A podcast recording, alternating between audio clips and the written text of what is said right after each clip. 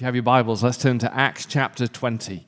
Acts chapter 20. We are in a part two of a three part little mini series in Acts chapter 20 called Don't Waste Your Life.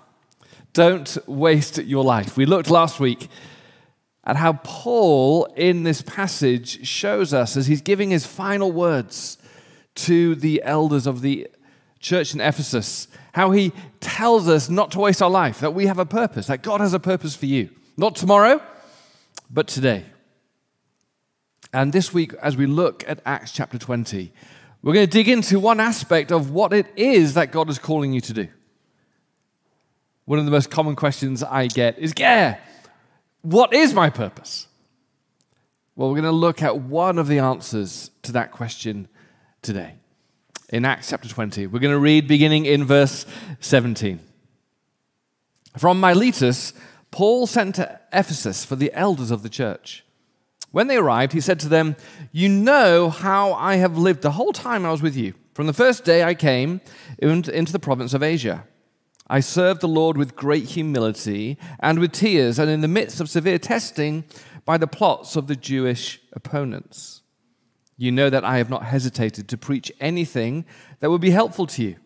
But I've taught you publicly and from house to house. I have declared to both Jews and Greeks that they must turn to God in repentance and have faith in our Lord Jesus Christ. And now, compelled by the Spirit, I am going to Jerusalem, not knowing what will happen to me there. I only know that in every city the Holy Spirit warns me that prison and hardships are facing me. However, I consider my life worth nothing to me. My only aim is to finish the race and complete the task the Lord Jesus has given me the task of testifying to the good news of God's grace.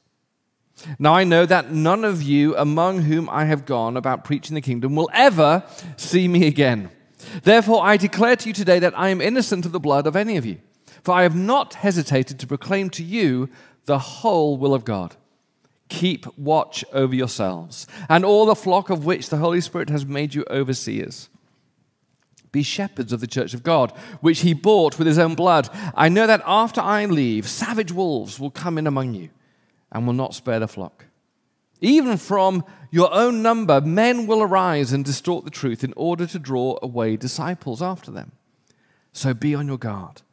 Remember that for three years I never stopped warning each of you night and day with tears.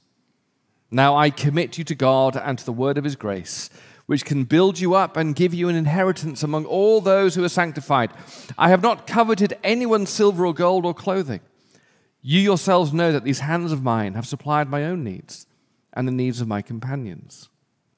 In everything I did, I showed you that by this kind of hard work, we must help the weak remembering the words the Lord Jesus himself said, it is more blessed to give than to receive. When Paul had finished speaking, he knelt down with all of them and prayed. They all wept as they embraced him and kissed him. What grieved them most was his statement that they would never see his face again. Then they accompanied him to the ship. Paul, in this passage, is modeling his core purpose and your core purpose. In this passage, we see him modeling making disciples of others. Making disciples of others. That Paul poured his life, his heart, his tears into this church, into these Ephesian elders. And in the midst of that, he was stepping into his purpose, and your purpose is to invest in others, to disciple others. To follow Christ is to step into his calling to go and make disciples of all nations. When you ask me the question, Gare, what is it that God wants me to do? Paul is modeling it, and Jesus said it very clearly in Matthew chapter 28. He said, Go and make disciples of all nations, baptizing them in the name of the Father and of the Son and of the Holy Spirit, and teaching them to obey everything I have commanded you. And surely I am with you always to the very end of the age. Last week, I recommended a book to you by our friend John Mark Comer called Garden City, where he tells us in that book about our purpose to bring healing and renewal to the world, to create culture in the image and in the name of God. But he says in that book, but don't ever forget that parallel to that amazing vocational purpose is the one that Jesus gave us to go and make disciples. To make disciples. Paul didn't just preach in this church, but we see in this passage he invested his life in seeing them come into the fullness of who they are in Jesus Christ. He invests, he prays, he teaches, he trains, he mentors, he encourages them in their walk with Jesus Christ. Have you ever realized you are a disciple maker? You are called to make disciples.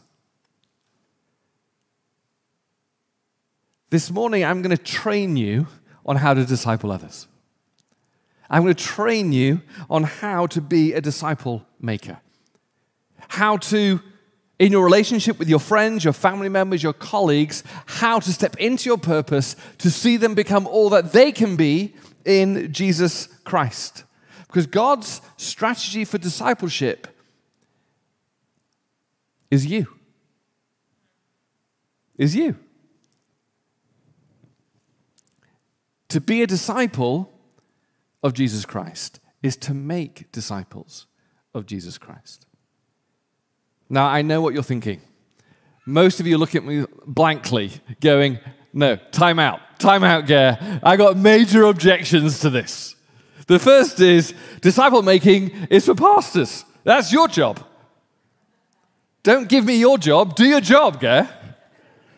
And in fact, if I do your job, what are you going to do? We've been raised in a culture where discipleship is done by the experts, and as if I am one.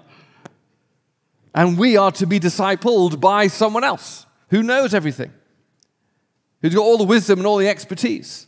That is what discipleship is. The problem is, that's not what the Bible says.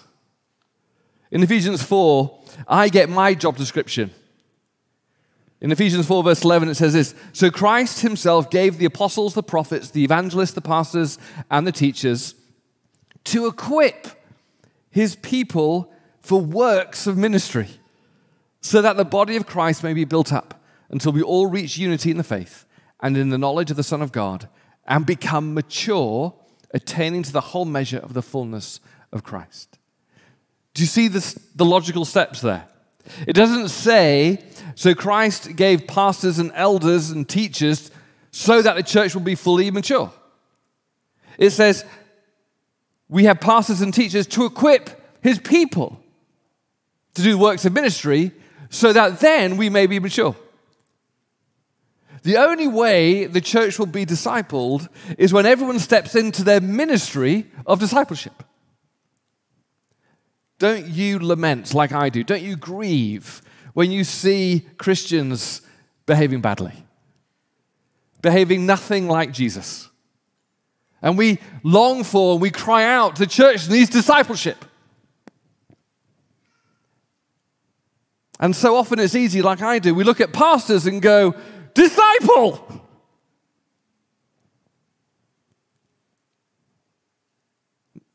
I think we should call pastors to account. But the correct admonishment to pastors is not, Gare, get on and disciple. It's Gare, train us to disciple one another. Because that is how the church reaches maturity. Do you see yourself as a disciple maker? I love Proverbs 27 17. As iron sharpens iron, so one person sharpens another. It doesn't say, as the ironmonger sharpens iron. It says, iron sharpening iron. That's why in the Bible, in the New Testament, there are over 100 one another commands. One, the other, the one another commands where Paul over and over again says, build one another up, speak the truth to one another, encourage one another, comfort one another, pastor one another, exhort one another, correct one another, rebuke one another. It's as if he's trying to tell us something that you've a job to do, one another. The second objective, objection that I hear and I have myself is, but Gerd, disciple making is surely for the mature. It is surely for those who know something. I can't disciple anyone. You know, right now, Gerd, I've got nothing to give. In fact, I'm bluffing my way through everything. If I open my mouth, it'll be wrong. I don't know scriptures. I'm not reading my Bible much.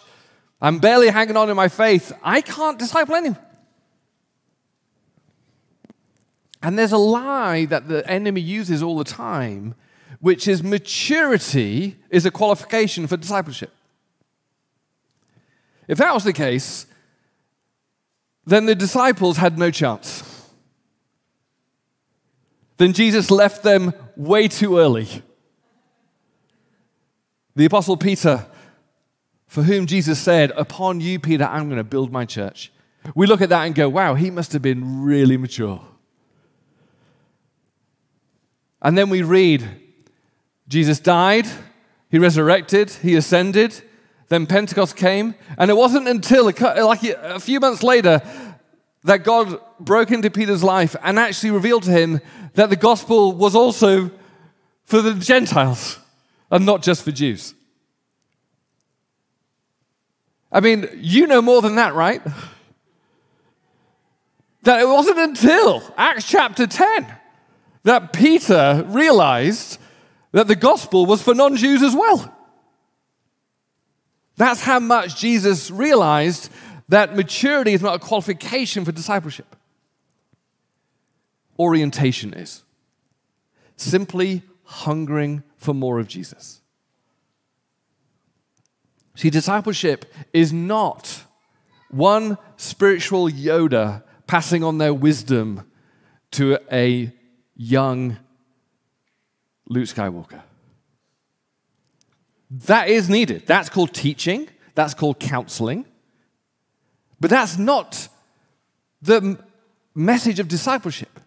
See, discipleship in the Bible is you being simply a catalyst in someone else's life to spur them on in their walk with Jesus. And when you realize discipleship is not me being further ahead of someone, but simply provoking them in their walk with Jesus, well, you can do that with anyone. You can do that with someone who is way far ahead of you in their walk with the Lord. And you can do it with someone who's just beginning. See, discipleship in the Bible is doing what you can do to provoke someone else in their walk with the Lord. Things like, hey man, I'm praying for you. Hey, man, I want to encourage you. Last week I saw God do this through you. I want to encourage you that I see God working. It's building them up, it's inviting someone to church. It's going, come with me to the men's night. Come with me to serve in the Salvation Army. Hey, let's go together to the singles night. Do you see how all discipleship is? is being a catalyst for someone else to look to Jesus and to help them move further toward Him. When you see it this way, you start to realize, ha, huh, we can all do this. We can all disciple. Objection number three is but discipleship is what I need. I long for someone to disciple me. I need to grow, Gare. Yeah, okay, I can do this, but I need to grow. Well, back to Proverbs 27 17. As iron sharpens iron, so one person sharpens another. You will grow when you begin to grow others. I don't know how more plainly to put it. You grow when you grow others. Jesus did it with his disciples. He said, You go out and you do the stuff. He sent them out in Luke chapter 9. He sent out the 12 disciples. You go and heal people. You go and preach, and you'll grow as you do that. Then he got 72 other nameless people. We don't know who they are in Luke chapter 10. I think that was the point. It's like anybody can do this. You go out and grow. We are apprentices of Jesus, which means we grow as we do. We grow as we do. And the greatest doing that you can step into is discipling others, encouraging others, building others up, taking responsibility for your purpose to invest and grow. I have grown the most when I'm discipling other people. That's why I love people joining me to help run Alpha. Because you're going to be in a group where you're helping other people discover and grow in their relationship with Jesus. And I can guarantee you will grow the most when you join me in helping Alpha. The challenge is, again, do you see how this is actually the most powerful tool in your life to grow, for the church to be discipled? And yet the enemy comes in and lies to us and goes, But that's not your job, it's Gare's. But you're too immature for that. You've got nothing to offer. Do you see how the lies paralyze the church in its primary purpose, which is discipling one another? I don't know anybody who has said to me, Gare, teach me how to disciple someone. I've never heard that question.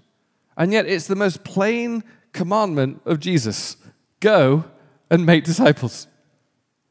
I've constantly hear, I need someone to disciple me. I need a mentor. I need someone to invest in my life. And normally they go, can Ash do that? Can Ash, can I have time with Ash? Can, I, can Ash take me out for coffee? We, don't you all want a mentor? I do. And yet, actually, the logic isn't working. Because everyone's saying, I need a mentor, and everyone's saying, but I can't do it because I'm not mature enough. Do you see the dilemma? Maybe we got the system wrong. Maybe the system is start mentoring one another, start discipling one another. And occasionally you'll hit an obstacle, you need more deep counseling, deeper teaching. But they're not supposed to be your everyday discipleship. Disciple one another. All right. So here's my 101 training on how to do it. I, I labored that a bit because I think I've got to move the needle a lot because most people think it's not me. How many of you walked in the room today going, My job is to disciple others? About four.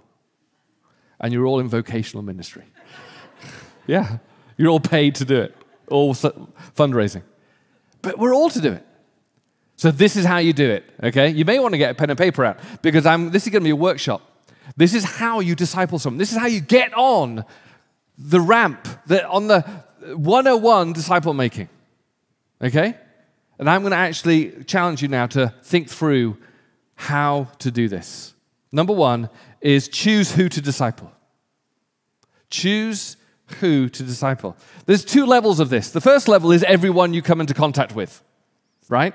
You can be a catalyst in any conversation in any relationship in church or non church to help someone grow closer to Jesus.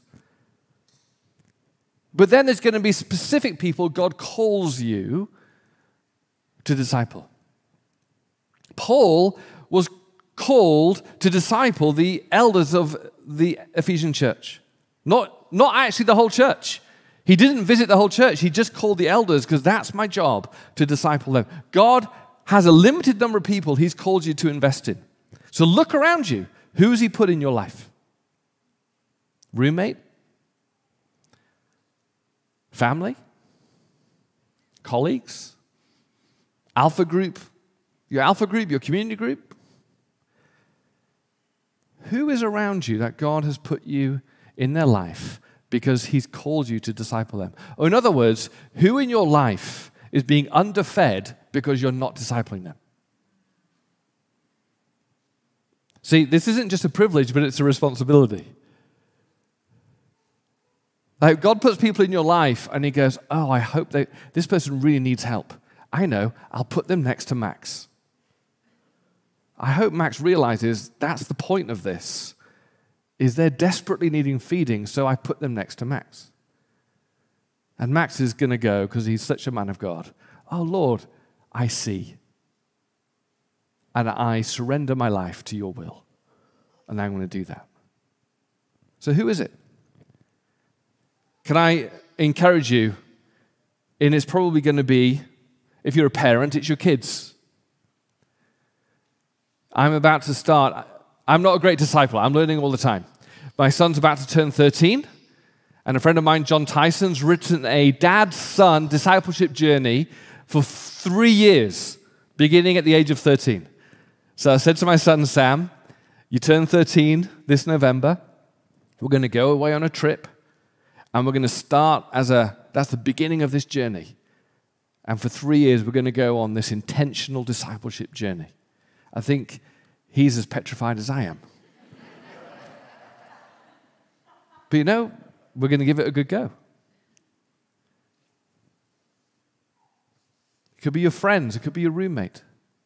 But who is it that God's put in your life that He's calling you to disciple, to help in their walk with the Lord? Secondly, be intentional. Paul was intentional. He said, I have not hesitated to preach to you and to go from house to house. I am intentional about this. And so when it comes to discipling others, you need to be intentional. I think there's some few tips that I've learned over the years in discipling people. First is make a regular time. Hey, make it short, right? If it's too long, people give up. So, hey, every two weeks, why don't we get together before work for an hour max? Maybe 45 minutes, and we're going to pray, we're going to read the Bible together, we're going to check in how we're doing, and then we're going to go to work. But I'm only going to do this if you commit to this, because we need to be intentional about this. Find something sustainable and something that is not too difficult in your calendar. To be intentional about it. Thirdly, pray.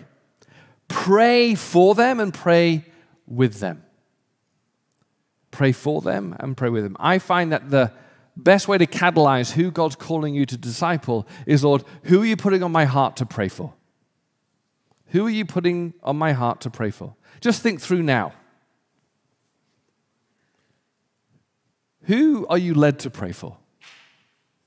And you think, well, no one. Well, ask the Lord to put on your heart someone to pray for. And what does that mean, put on your heart? Well, when you close your eyes and say, God, who do you want me to pray for? Who comes to mind? Who comes to mind? Because God directs us through our thinking. it's called the mind of Christ. And pray for them. And when I pray for people, do what Paul does. He prays for them, but then he tells them he's praying for them. In Ephesians chapter 1, he says, Guys, I always pray for you. I'm constantly praying for you. Because that's discipleship. That is telling someone, hey, I'm rooting for you in your walk with the Lord.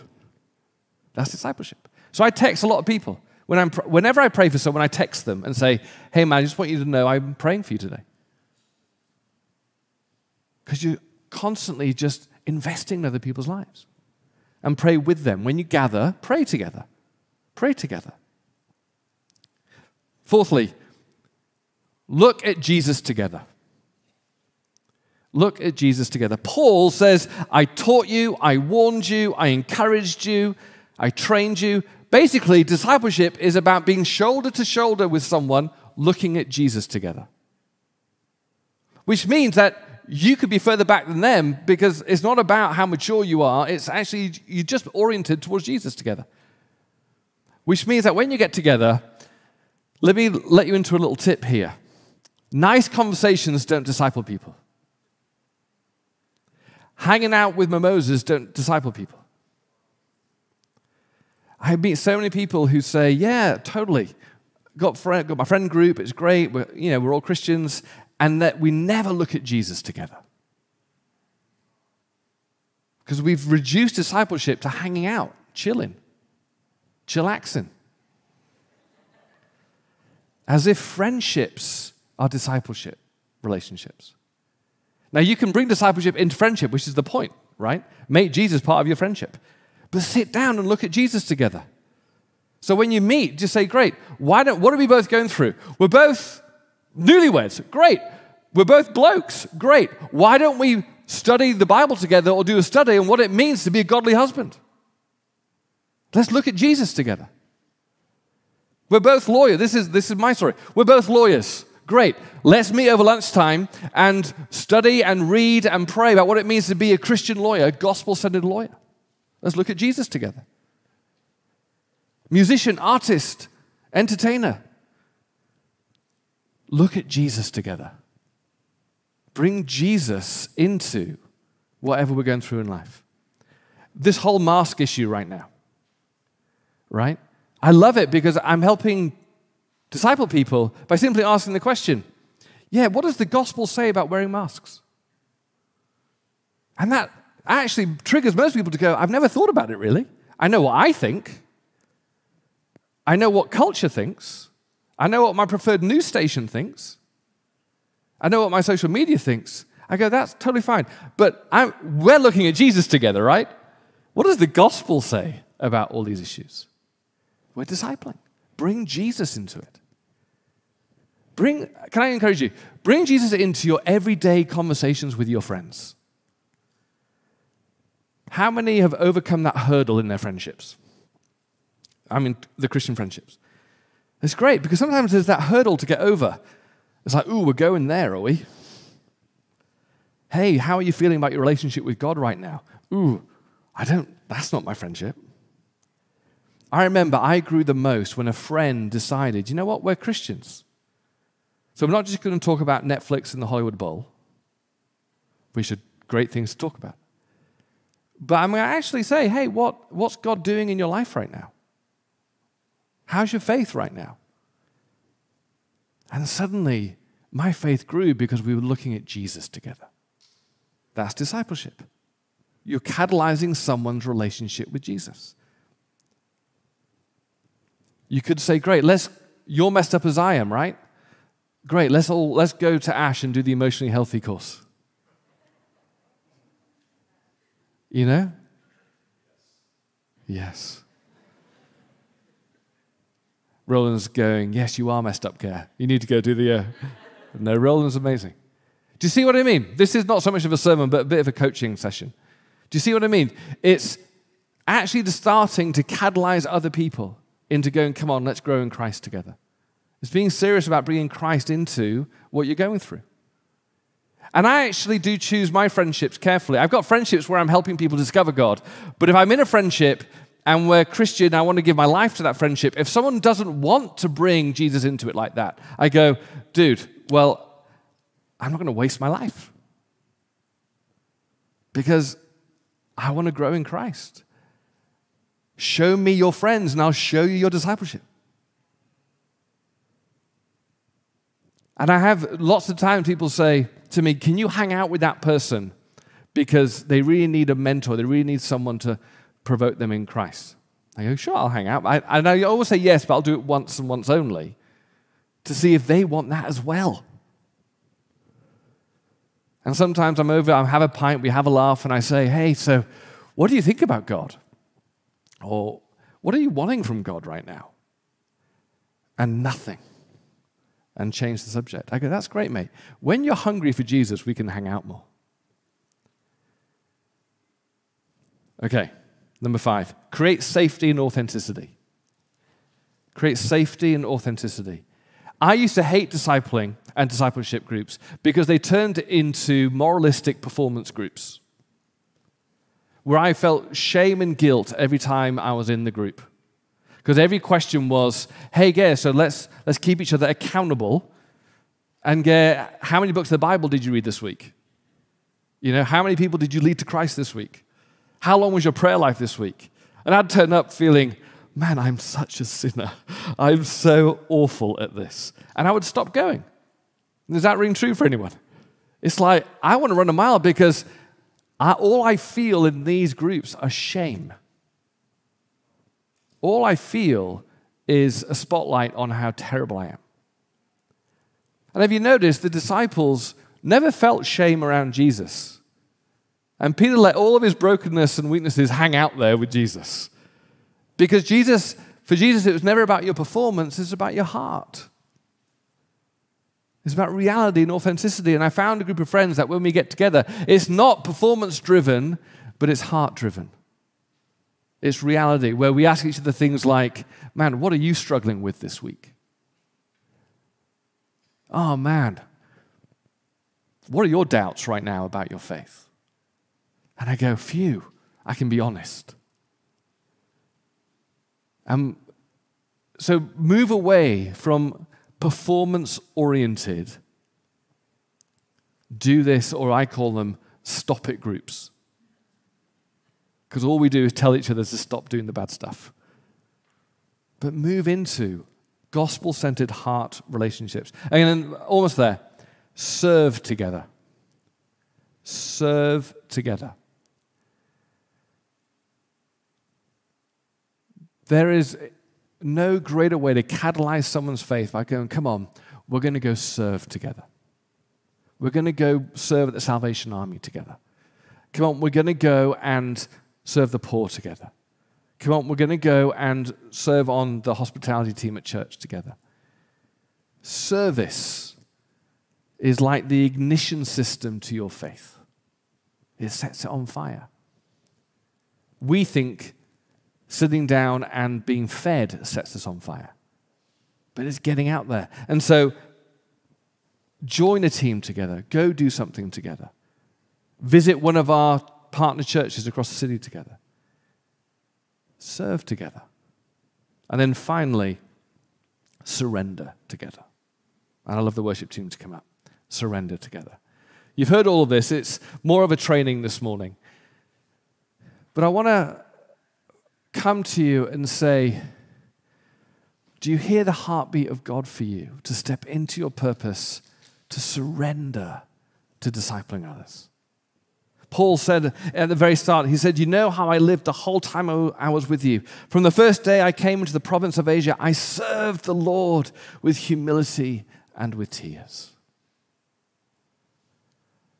We're so busy, aren't we, with our own agendas? We're so busy about building ourselves up and being fed and being healed, which is all good, but we forget actually, God says, bow the knee and will you step into surrendering your life to invest in others, to feed others? That as you give, so you will receive. That as you serve, so you will be served. As you lose your life, you'll find it. And I think we have come to an individualistic salvation to Jesus where it's all about my personal growth. And yet, God calls us to surrender and to pour our lives into others. Because that's what He did for us. That's what He did for us. He came to lay his life down for you and for me. This is the heart of our gospel to surrender and pour our lives out for one another as Christ has poured his life out for us.